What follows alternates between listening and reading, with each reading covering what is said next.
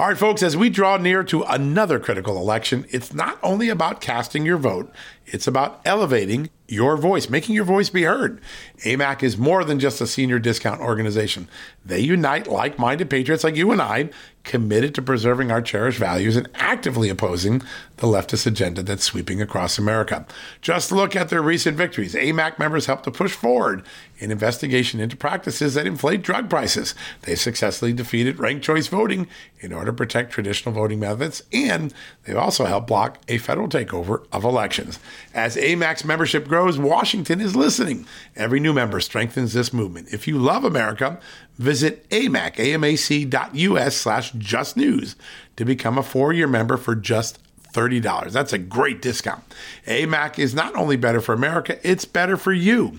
Membership gives you access to the AMAC magazine, free Social Security and Medicare guidance, money-saving discounts, trusted news, sweepstakes, and so much more. It's a community, not a service. Take advantage of our election year sale, 4 years for just $30 at AMAC. By joining over 2 million Americans, they can't ignore your voice in Washington anymore. Join now at AMAC, AMAC.us/justnews. That's AMAC.us/justnews.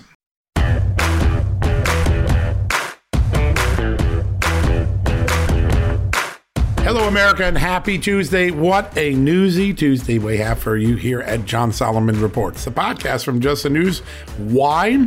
Because we have a former president and a former House Speaker back-to-back right on this show. That's right. You heard me right.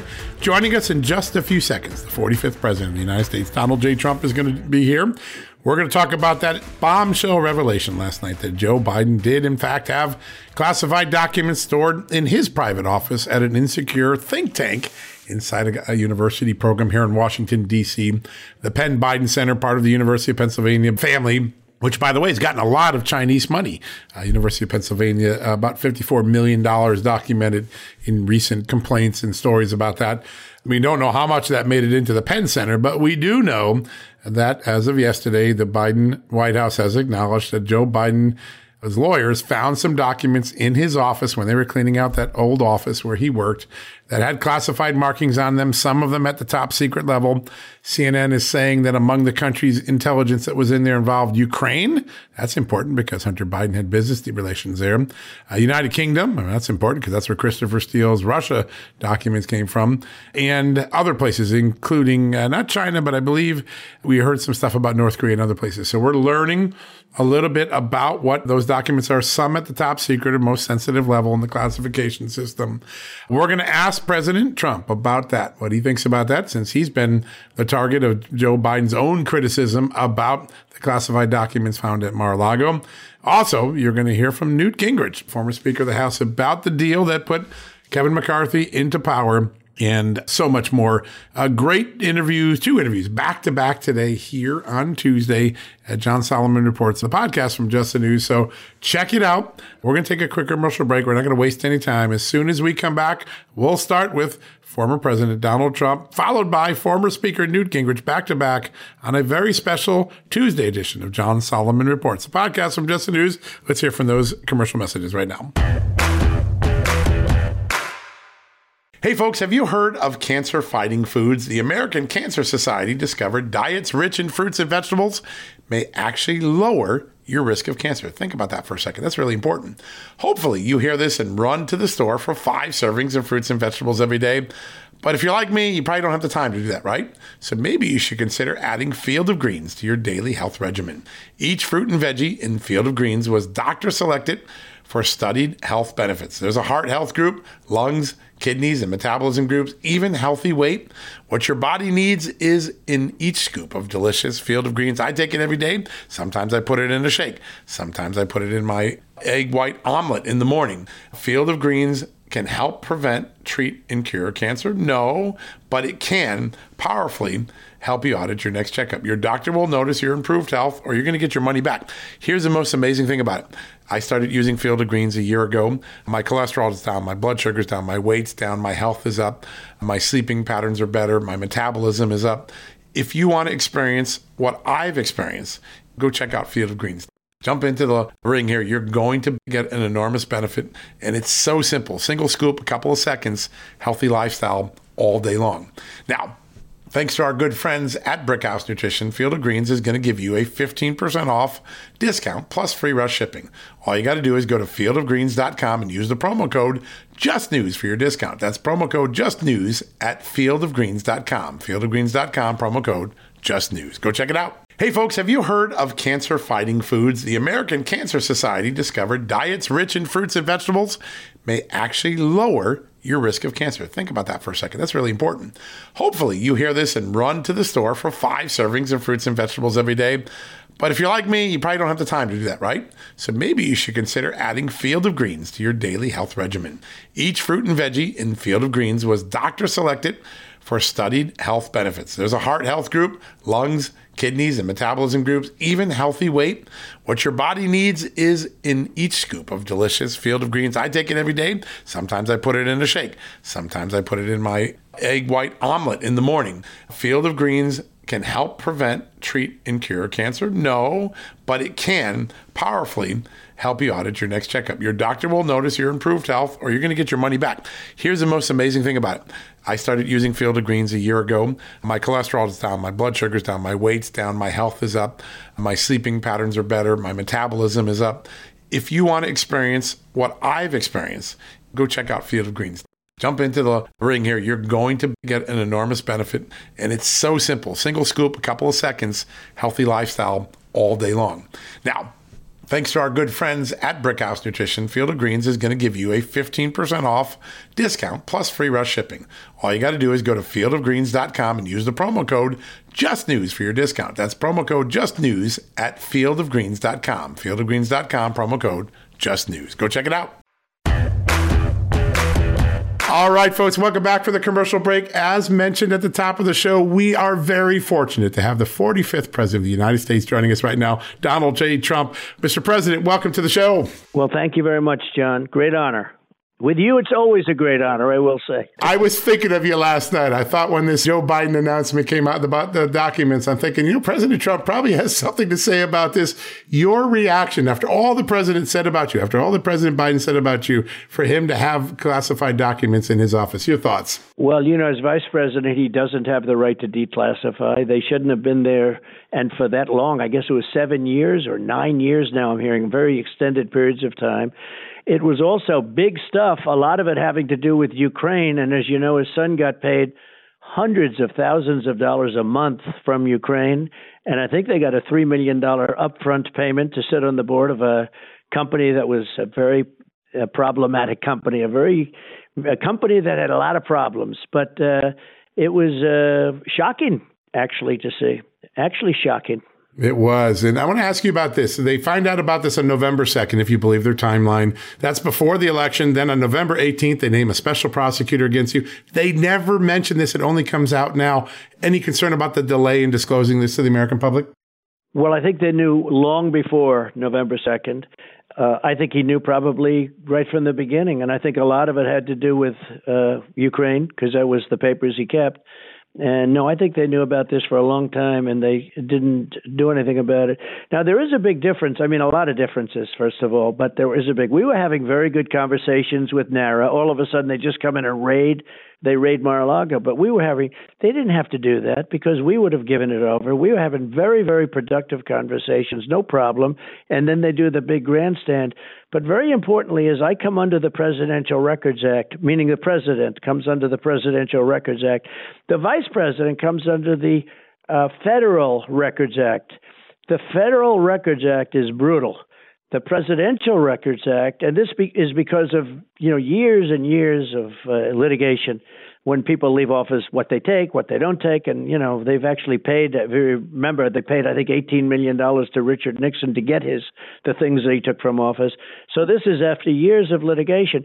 But interestingly, the Federal Records Act, the vice president comes under, and it's brutally, it's criminal. It's a criminal act, whereas the Presidential Records Act is not criminal. In fact, it says you talk and you work it out, and if you don't work it out, you keep talking. I mean, you know, it's sort of a very calm thing. They shouldn't be looking at me under the Presidential Records Act. It's a disgrace. But under the Federal Records Act, which is the vice president, It's a very high standard, and it is very, very tough. It's a different world. Yeah, it is. And you, of course, have been facing this situation with the special prosecutor. How does this change the equation with what you've been doing with the Justice Department to get this matter resolved? Well, I think it totally changes it. I mean, he's under this federal act that's very tough, and I'm under. I was perfect under the Presidential Records Act. We were negotiating with NARA. Now, you know, NARA is a far-left group of people. I don't know if you know or if you've ever heard. They've essentially red flagged the Constitution of the United States and the Bill of Rights. They said it's a dangerous document. I mean, this is what we're dealing with. These are people that, they have some real difficulties, okay? But this is a very left-wing group of people in NARA. And I think that's got to be corrected. Yeah, there's a lot of debate about that. So such an important thing. But I did nothing wrong. I mean, just to finish this off, I did absolutely nothing wrong. And we were talking to them, and we gave them a tremendous amounts of stuff.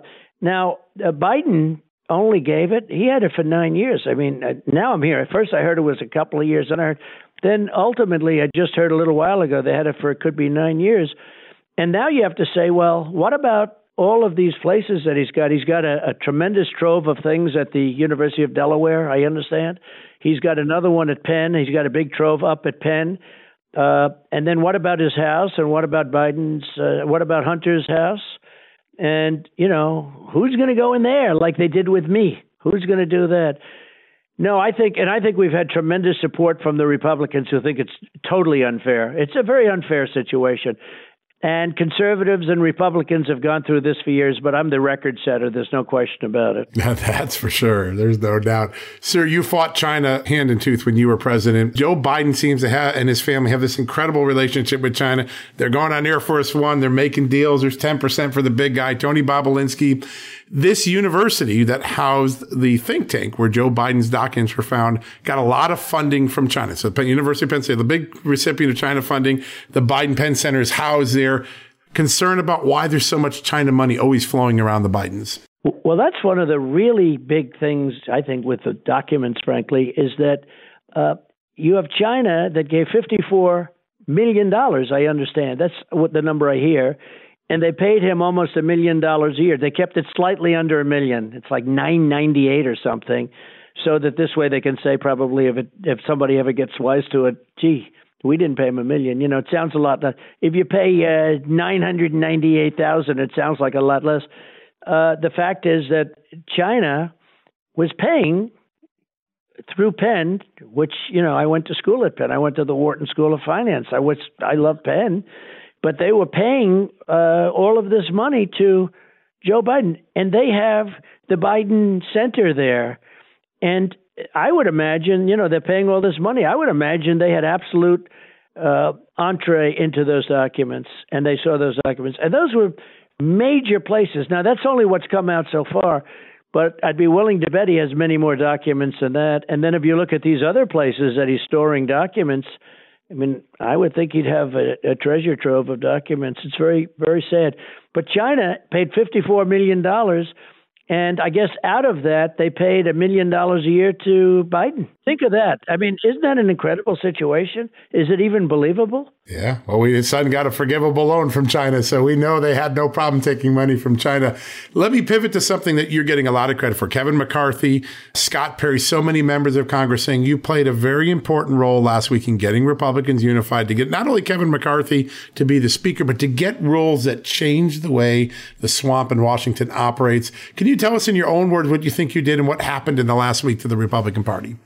Well, I've gotten along with Kevin over the years, and I think that he really saw a lot, and I think he's learned a lot over the last year, and I think he sees the kind of corrupt stuff. He watches Unselect Committee, the January 6th. I call it the Unselect Committee. I never got credit for that name, but that's okay. But it is an Unselect Committee. It's a bunch of hacks and horrible people on that, and it's a one-sided deal.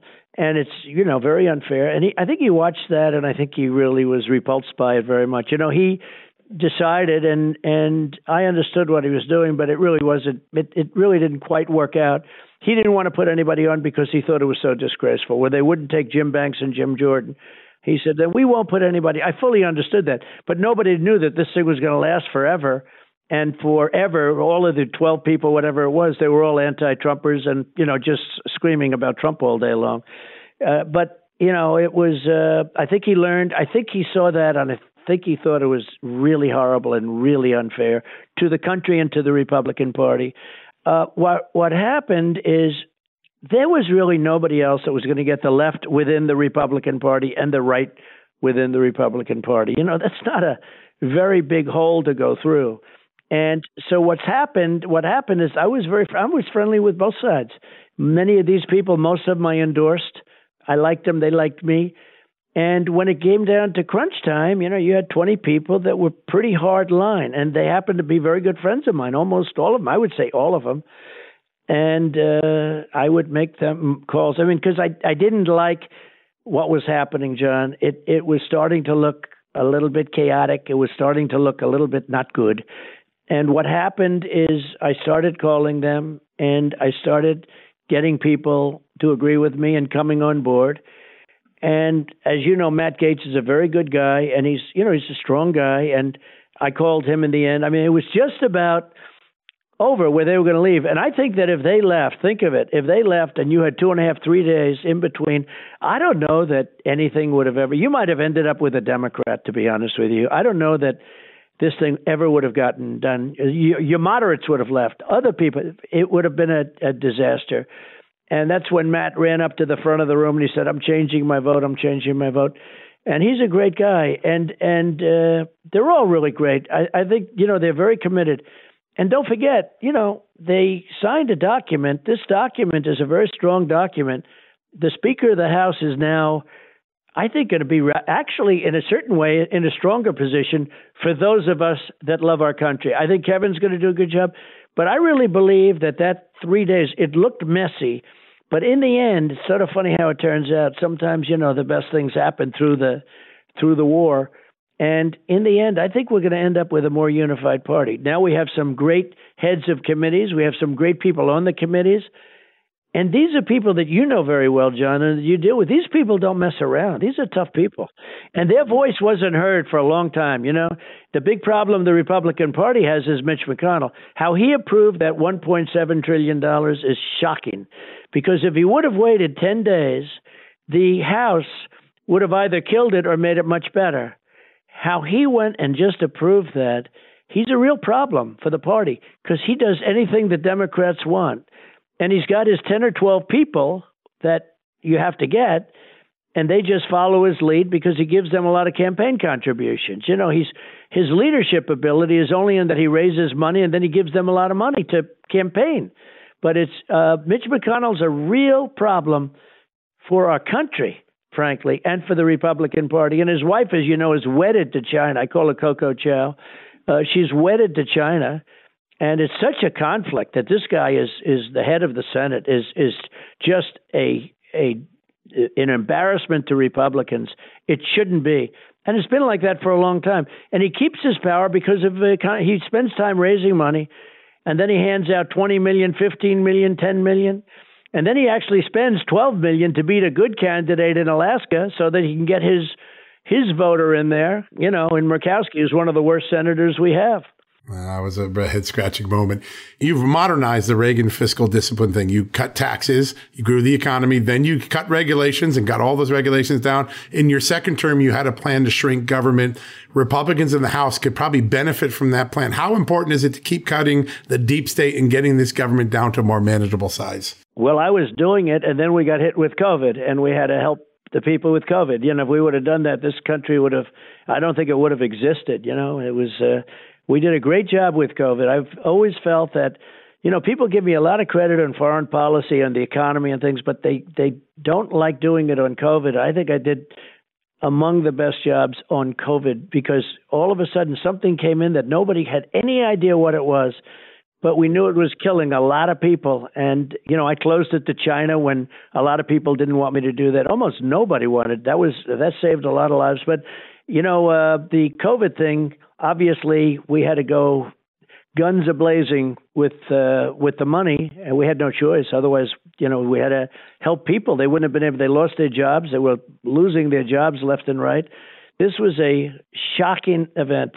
And we came up with things that nobody, you know, our if you look at like Regeneron, you know, the therapeutic stuff that we did and all of the ventilators that we got, we did we were making them for the world, for the whole world, but we did a great job. And, but you know, you had to do, you would have seen if we didn't get hit with COVID, we had an economy the day before COVID came in, the likes of which no country ever in the world has ever seen.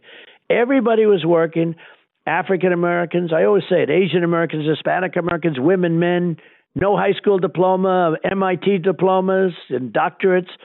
Everybody was doing great. And the country was coming together. Then we got hit with COVID.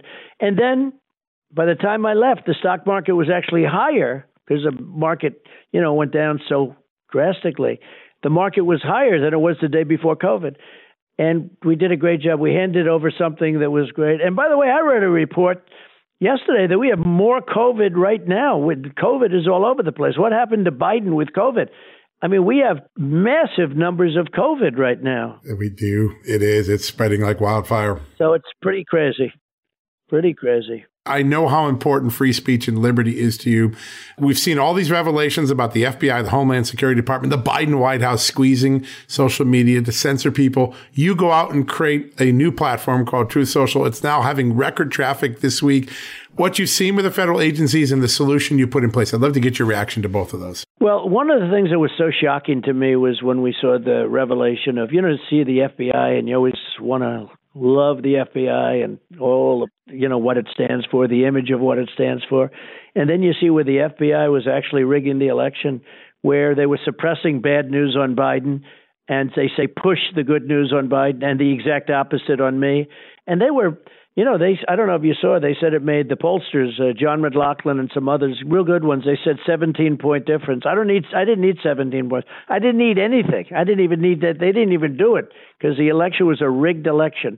But I will tell you that when I saw the FBI's involvement in free speech and anything you want to call it, the other thing, and it, you know, pertains to it totally, is the fact that the media is just so corrupt. If you have a story that's positive about Trump, they just won't write it. And if you have a story that's positive about Biden or some Democrat or whatever, that side of the equation, they make it, you know, front page news. Even today, I noticed it's not a front page. It's a very small story in the New York Times. Now, think of that. This is the biggest thing, all the documents we're talking about. He gets caught with highly classified at the highest level. You know, the marking was the highest level. He gets caught, and they have a little story in the Times. It's got a small story in the Wall Street Journal. It's got, you know, a small story in the Washington Post. If that were me, it would be the whole front page. It is such, the media is so corrupt. And, you know, I think if I've done one thing, and I'm very proud of it, we've done so much, but one thing that I'm very proud of that I think people don't talk about, I think I've exposed it all. I don't think it would ever have been exposed if anybody else were in the position. I think I've exposed it all, and now you can go get it, because they have really exposed themselves as being corrupt. Even the Pulitzer Prize, if you look at that, I mean, to get the Pulitzer Prize for Russia reporting. And, you know, the prize reads to the effect on your great and brilliant reporting on Russia. Well, they got it wrong. It was the exact opposite. You should get the Pulitzer Prize. Sean Hannity should start writing a little bit and get the Pulitzer Prize. OK, I mean, you guys and Sarah, there was a group of people that got it right from the beginning. And, you know, I'm suing Pulitzer now because I'm saying you got to take the Pulitzer Prize away. The Times and the Washington Post have admitted that they were wrong. So how do you get a Pulitzer Prize when you're writing all this stuff about Trump? And it turned out that had nothing to do. And then the report came out yesterday that, by the way, the influence of Russia over the election was tiny. It was nothing. It was nothing. It was all a big hoax. It was a scam. It's a witch hunt. And it continues to this day. But I think that this new revelation on Biden with the highly classified documents is That's a tough thing for them. I don't know how they handle that one. Yeah, it's a big one. You happy with Truth? It's growing, millions of people. I see lots of traffic come into Just the News every day from it. You've created a place where people can just say what they believe. I think it's great. You know, I'm back on Twitter, but I haven't used it because Truth is so good. And Truth gets put into Twitter. It gets put into everything. It's just taken off, and people love it. And it's got real stuff, and it doesn't have the bots and the dots and all of the different things, the fake accounts, as they call them, millions and millions of fake accounts. And we have a tremendous following, and it's really been – it's an incredible thing. Now, even Truth, you know, although the Times did make a mistake 2 weeks ago, they wrote a story about how powerful Truth is. But they always like to say financial. It's, you know – we have financing out. The SEC goes after the people that want to do the financing. These poor people, they come in, they want to do financing. They end up under investigation because they could finance anything else in the world, no problem. They want to finance something that's with Trump, and they end up under investigation. I said, lots of luck. But I wouldn't mind if something ever happened, I'd keep it private. I have a lot of money, and I'd keep it private.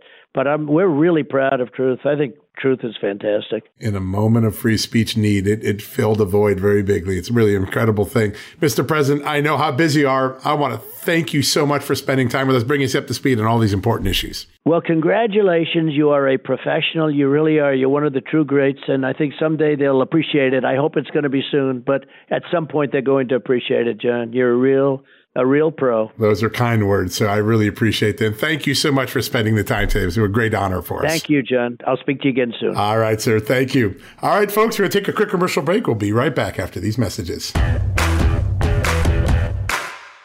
Hey, folks, if you're a homeowner and you're like me, you want to protect your home, right?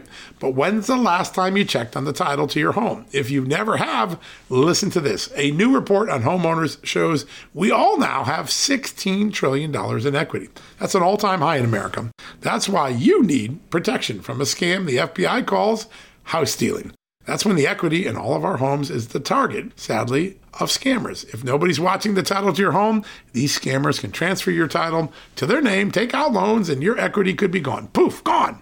You have to protect your equity from this despicable crime right now with triple lock protection from my good friends at HometitleLock.com. The first step is to check on your home's title to see if it's still in your name. Sign up with your address at HometitleLock.com and be sure to use the promo code JUSTNEWS.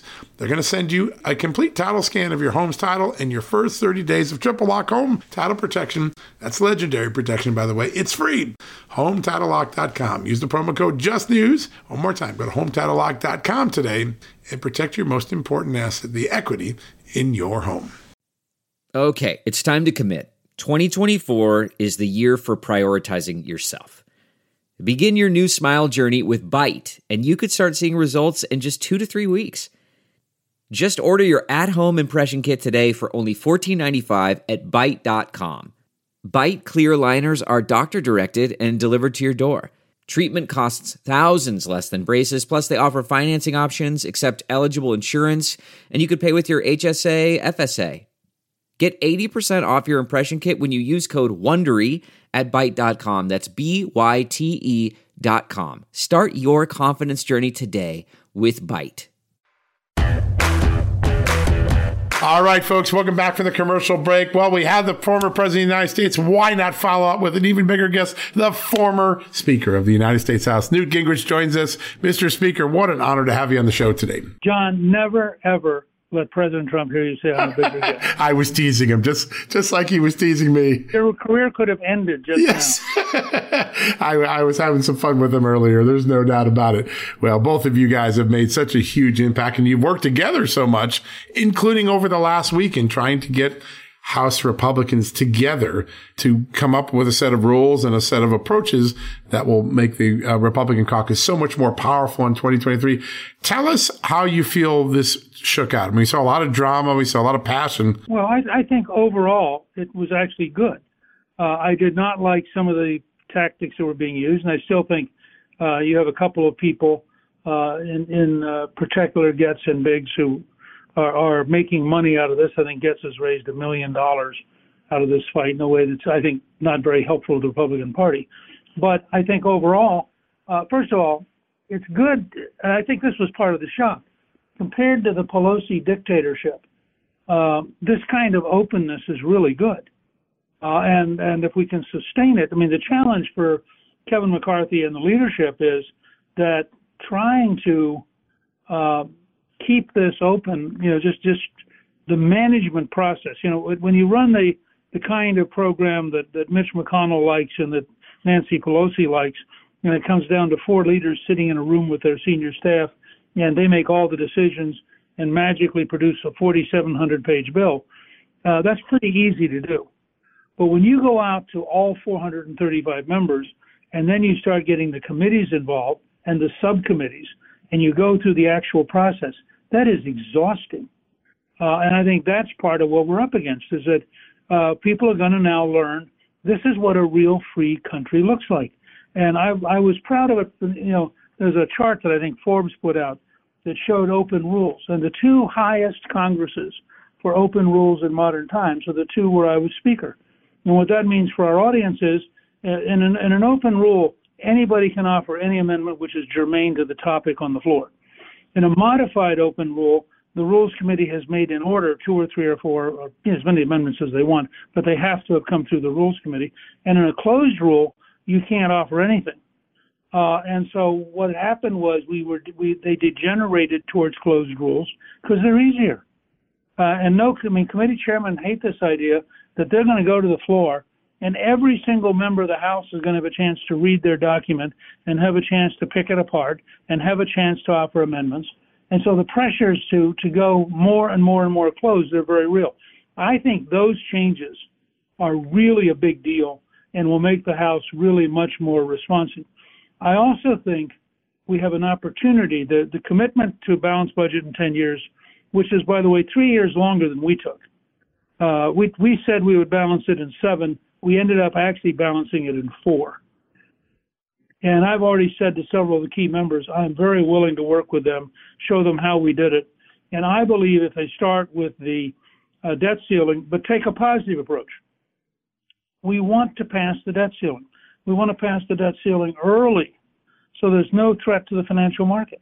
And we're very willing to work directly with Biden to do that. And if I were, my advice to Speaker McCarthy is the only person he negotiates with is Biden, because McCarthy is the only constitutional officer in the legislative branch. It defines only one office, Speaker of the House.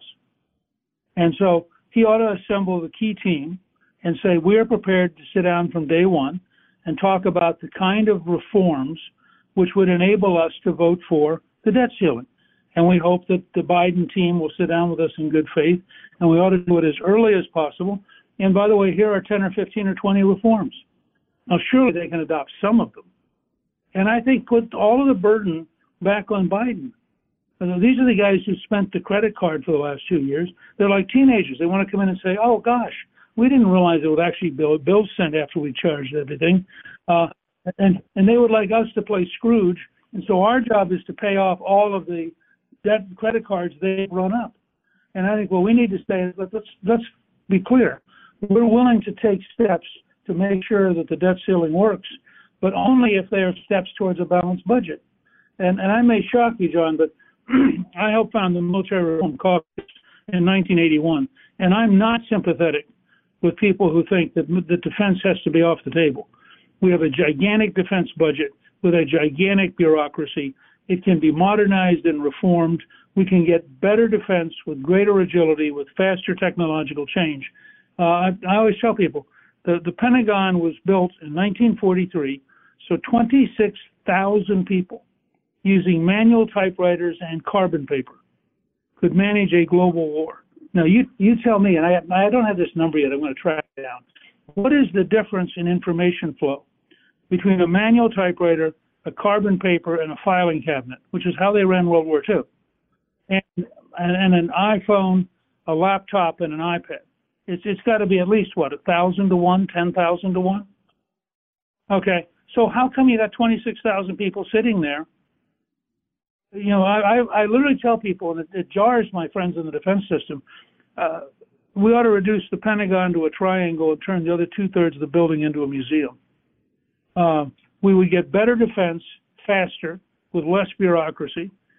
We should then go through the whole system the same way, and I'll bet you that you could for a reformed Defense Department with modest reforms could operate on 95% of the current budget, and an aggressively reformed Defense Department could operate on 80% of the current budget, and you'd get better technology, better equipment fielded, and a greater military capability. So one of the things that the Democrats have done well since you left Congress is they've demagogued. They always seem to own the narrative, and Republicans are always on the defense. How does Speaker McCarthy change it? How does he have a narrative where he's owning his own narrative and he puts Joe Biden on the defense, or at least puts Joe Biden in a position of being an honest broker, not demagoguing on all the issues that often get in the way on a budget deal? Look, you're a great communicator and a great student of the whole news business. I have a very simple principle, which I hope to get across to every House Republican. Legislative branches win strategic fights over 3 or 4 or 5 months. They can never tactically fight the White House. White Houses can dominate any single week. So the trick is to build a box strategically so that their tactical fights are all within your box. So this is how we got Bill Clinton to decide he was for welfare reform. He was for the largest capital gains tax cut in history. He was for Medicare reform. He was for balancing the budget for 4 straight years. Because we didn't, every time we tried to dance with him close, we got beat. Because you just don't have the capacity in the legislative branch to fight a day-to-day tactical fight with a left-wing news media. First of all, it's just easier to cover the White House. You got one person. He's the center of everything. And so he can maneuver with great speed. You've got 435 House members and 100 senators.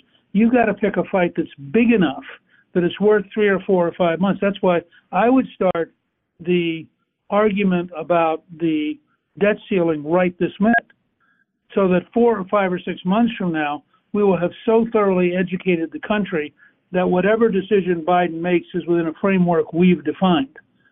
And you can do that on having a work requirement and be very popular. You can do that on ensuring that parents know what's going on in their child's school and be very popular. You can do that in defining prosecutors who refuse to do their job and release criminals and make America more dangerous. I mean, there are serious issues, and as you know, John, because you were part of it, we created, with Bernie Marcus's help, the America's New Majority Project.com, which people can go look at. But it's available to everybody in the country. And our number one goal is, based on Lincoln's government of the people, by the people, and for the people, what do the American people want? And it turns out you can find a ton of issues where the American people are at 70%, 80%, 90%. So, in the Reagan tradition, you pick a fight where you have absolute dominance in public. You stick to the fight cheerfully. You smile constantly, and you let the other guy has two decisions. He can side with you and stand in your shadow, or he can be with the 10 or 15 or 20% and look terrible and be angry. Now, either way, you win. Yeah, that is a strategy. And it's a strategy that really won in the 1990s. We got to that balanced budget because of the way you defined the debate with President Clinton, got the negotiations going early, and ultimately, came down to the sort of deal where we were actually giving money in a surplus. We actually had a surplus. They actually thought, when I left office, we were headed towards our fourth consecutive balanced budget. Alan Greenspan, the chairman of the Federal Reserve, had a working group on how would you manage the monetary supply after 2009, when they projected that we would have paid off the national debt. That was a serious working group when I left. So I would say, first of all, yes, we can get to a balanced budget. Second, there are principles and practices of getting there. And I would never forget that we stood on Reagan's shoulders. A great book by Tom Evans called The Education of Ronald Reagan, about his years at General Electric. And that book, I'd worked with Reagan since 1974. But when I read that book, I understood how strategically principled he was. And I would urge every House Republican to read that book and every conservative activist to read that book, and then realize there is a way to do this. There's a way to do this and win the 2024 election, but it requires a disciplined, principled approach. Yeah, that's the key. Not all of the let it all hang out and have no strategy for it. The Reagan conservatism, at least from a fiscal standpoint, rested on two concepts. Let's cut taxes. President Trump achieved that with historic success in 2017, and we've seen the benefit from it. Tax revenues have grown, even though we've cut the tax rate, because the economy grew. The second part of it is cutting government. That's something that Republicans have not succeeded at, really, since the time that you left Congress. This seems to be the moment where shrinking government and shrinking spending is a distinct possibility. How important is it for Republicans to reclaim that mantle of fiscal sanity, fiscal conservatism? I would start and just say, you know, why would you go out of your way to waste the taxpayers' money? I mean, when you learn that the $20 billion was stolen from the California Unemployment Fund, why wouldn't you want to clean that up? Now, that it saves $20 billion, but it also reestablishes honesty. When you learn that only, I think, 42% of New York City students were not in school on the average day, why are we paying for that? You just go down the list and say to yourself, we have a big, fat, wasteful, bureaucratic government with an extraordinary level of dishonesty and corruption. If you do the job right, you're in fact going to end up with a balanced budget. As a consequence, I am for a leaner, more agile, more rapidly modernizing, and more effective federal government. And that's easily gets you to a balanced budget. Yeah, it really does. And it seems like there are more Republicans in this Congress at any time in the last 10 or 20 years really committed to holding the line and saying, enough's enough. We're going to actually shrink government. That's going to be a pretty remarkable achievement if they do it. Was it a good idea to have the IRS 87,000 agents as a first vote? Sure. I think symbolically it was perfect. They're the party that wants to be in your pocket. We're the party that wants you to have your own money. Yeah, that's exactly it. That's a pretty reasonable way to think of it. Jim Rhodes, when he used to campaign for governor of Ohio, his standard was to be on the podium, take his wallet out, slam it on the podium and say, the other guy wants to take money out of your wallet. I want to put money into it. You decide which one you want. Pretty easy communication to understand that one. There was an extraordinary moment yesterday. We learned that Joe Biden had a classified document problem after all the demagoguery on President Trump. How significant a moment is this in this debate? And does it insulate President Trump now going forward? Does it also put President Biden on the defense in a way that I don't think any of us could have imagined a month or two ago? It's enormous, but it's enormous within a much larger story. I mean, what we're learning, and Elon Musk has been a big help on this, the simple fact is we do not have a conspiracy theory. We have a conspiracy fact. It is a fact that many of our biggest bureaucracies are totally corrupt. It is a fact that the FBI has methodically cheated in order to try to hurt Republicans and help Democrats. It is a fact that the rule of law has been replaced by the rule of politicians. And I did notice that the Attorney General has indicated he's assigned somebody to look into Biden. And they now have a real problem, because if they set the precedent that what Trump did is indictable, unlike what Hillary did, which is excusable, then since what Biden did is exactly what they're attacking Trump for, how are they going to avoid applying the same rule? I mean, even by their standard of blatant dishonesty, this one's pretty tough. Yeah, it is. It's one of those, many of those moments of hypocrisy and double standards are all flipping around. They're all boomeranging now at a moment where now Republicans have control of the investigative arm of Congress, certainly in the House. That's going to be a big difference that's been missing from the debate the last 2 years. Are you excited by the select committees, the select committee on COVID, the select committee on the weaponization of federal law enforcement? Are those good ideas, and will they resonate with everyday Americans? And frankly, the select committee on China. Yes. Absolutely. I think 6 months from now, people who are worried about Speaker McCarthy and all that stuff, they're going to look back and they'll realize the gap between the Pelosi dictatorship and its protection of the left and a open, dynamic, freewheeling Republican Congress that is getting at the truth and is working towards balancing the federal budget, and is beginning to methodically reform the systems that don't work. I think 6 months from now, we'll be astonished at how different the world looks. Yeah, I think so. I mean, all that passion we saw really is a passion, not for power within the internal structure of the Republicans. It was a passion to reclaim the levers of power that allow you to reshape this country, keep it from where it's going. It, some people I talked to said it probably was a lot more like what the founding fathers sounded like in their early days than anything that Nancy Pelosi ever allowed to go on in her own caucus, a passion to change America and make it better and to take it off the course that it's been on that has been so harsh to everyday Americans. Do you think, despite the media's coverage, that most Americans a few months from now will feel good about what happened during that week of passionate argument? Well, I think so. I mean, you'd have a better sense than I do, but I think, for example, this Biden problem of having secret documents in a private office, I think that's even penetrated the elite media. It has.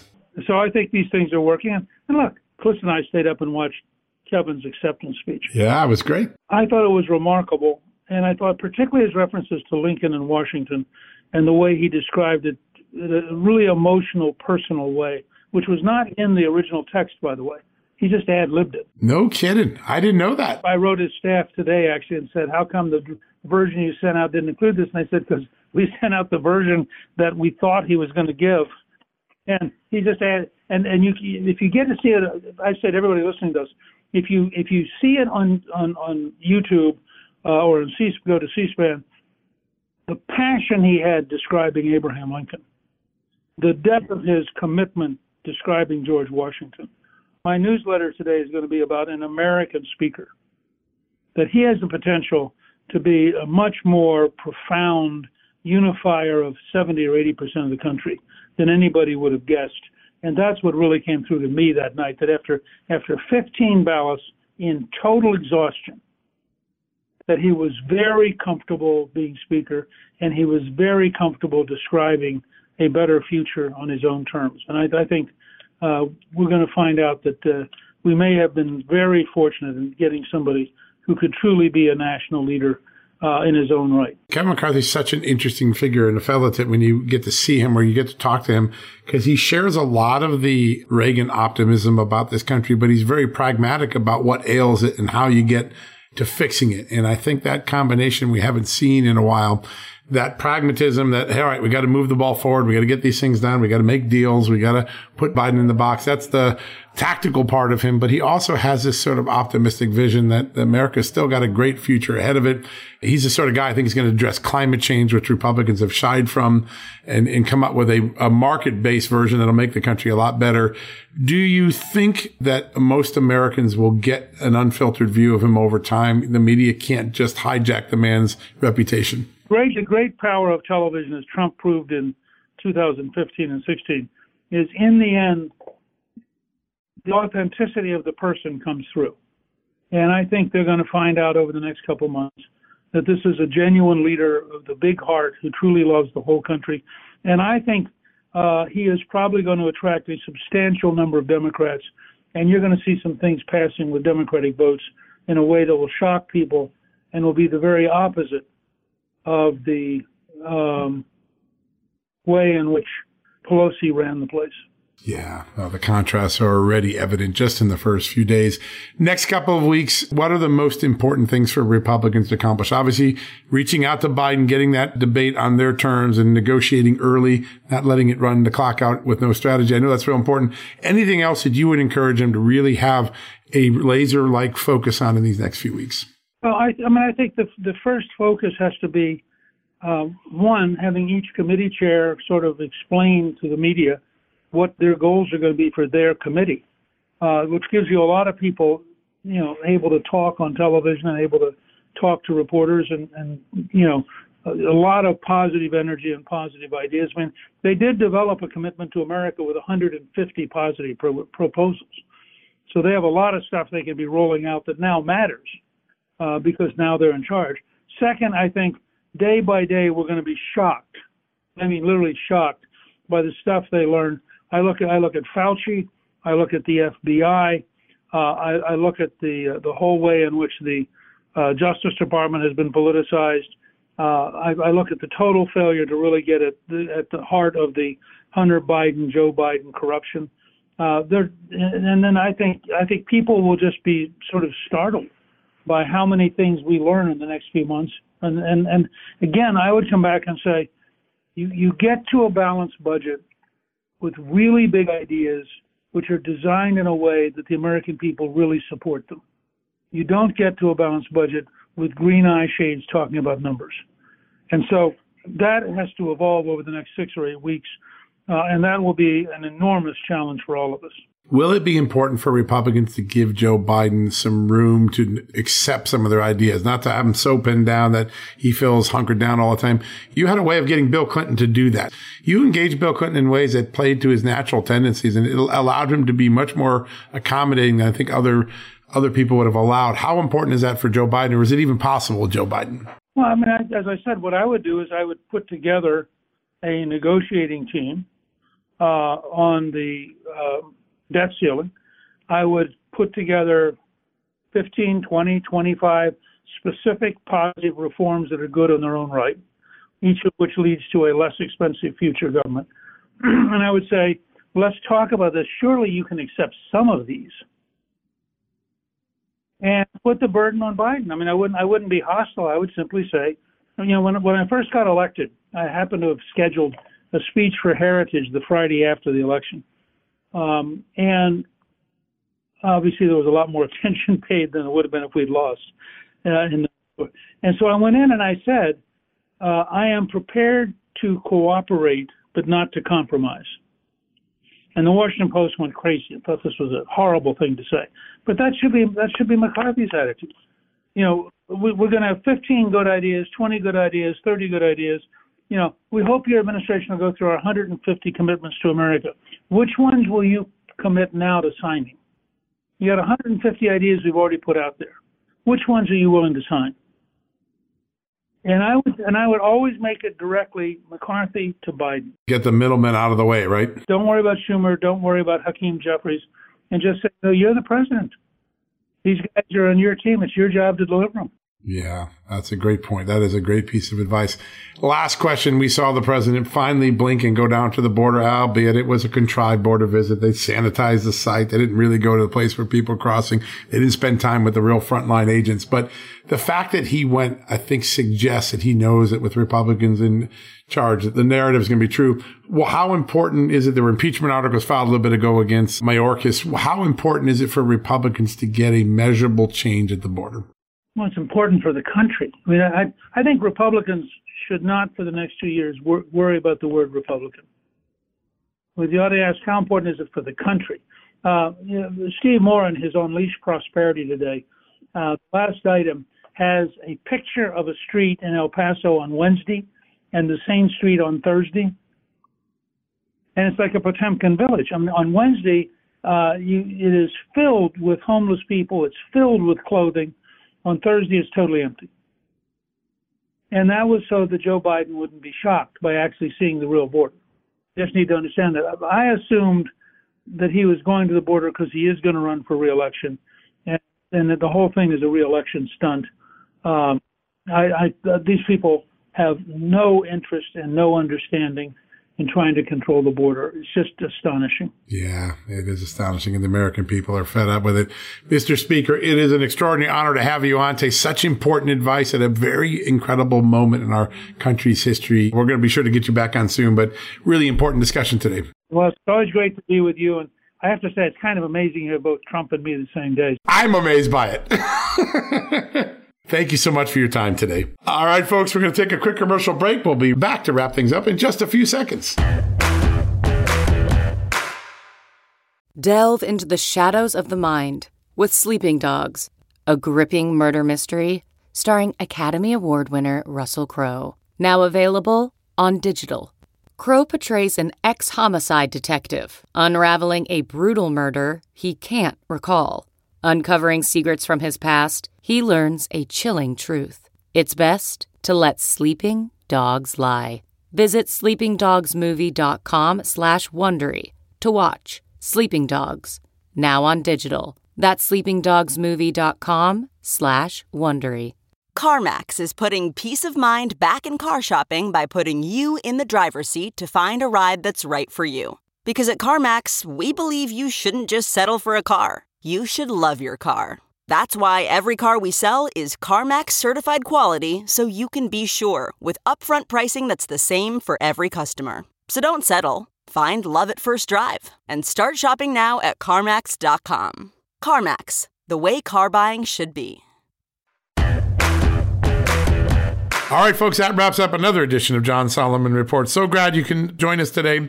A big thank you to two very busy men who took time to share news and break news with us today. Former President Donald Trump, great interview from Mar-a-Lago, and former House Speaker Newt Gingrich back-to-back in an extraordinary day of interviews. So humbled and grateful to have such two big newsmakers here in the House on a very newsy week with the start of a new Congress, the extraordinary disclosure of Joe Biden having classified documents in a private office. Yes, the whole issue of classified documents have now boomeranged around on Democrats and Joe Biden. Well, we'll have more of this tomorrow, including the fallout from these interviews and so much more. Thanks for listening. We'll be back tomorrow. Until then, God bless you and God bless this extraordinary country of the United States. As he always has, you've been listening to John Solomon Reports. Folks, everyone knows the next medical crisis is just around the corner. Whether it comes in the form of a pandemic or something much more mundane like a tick bite, you and your family need to be prepared. That's what we learned from this last pandemic, right? That's where the Wellness Company comes in. You know the Wellness Company. We have their great doctors like Dr. Peter McCullough on all the time on our shows. The Wellness Company and their doctors are medical professionals that you can trust, and the new medical emergency kits are the gold standard when it comes to keeping you safe and healthy, and most importantly, prepared. Be ready for anything. This medical emergency kit contains an assortment of life-saving medications, including ivermectin and Z-Pak. The medical emergency kit provides a guidebook to aid in the safe use of all of these life-saving medications, so you know what you're doing. From anthrax to tick bites to COVID and even the bioweapon like the plague, the Wellness Company's medical emergency kit is exactly what you need to have on hand to be prepared. Rest assured knowing that you have emergency antibiotics, antivirals, and antiparasitics on hand to keep you and your family safe from whatever the globalists throw your way. Go to www.twchealth.com/justnews today in order. That's twc.health/justnews and use the promo code justnews to save 10%. At Just the News, we break the stories others in the media ignore or are too afraid to tell. We did it on Russia collusion, Hunter Biden, and the security and intelligence failures that preceded January 6th. Our stories have real impact and reach because we stick to the facts. I'm John Solomon. You can help me expand our honest, unvarnished, and unbiased reporting by becoming a premium member at Just the News. You'll get an ad-free experience and exclusive member-only access to events, and you'll be helping us dig up more truth. Join today at justthenews.com/subscribe.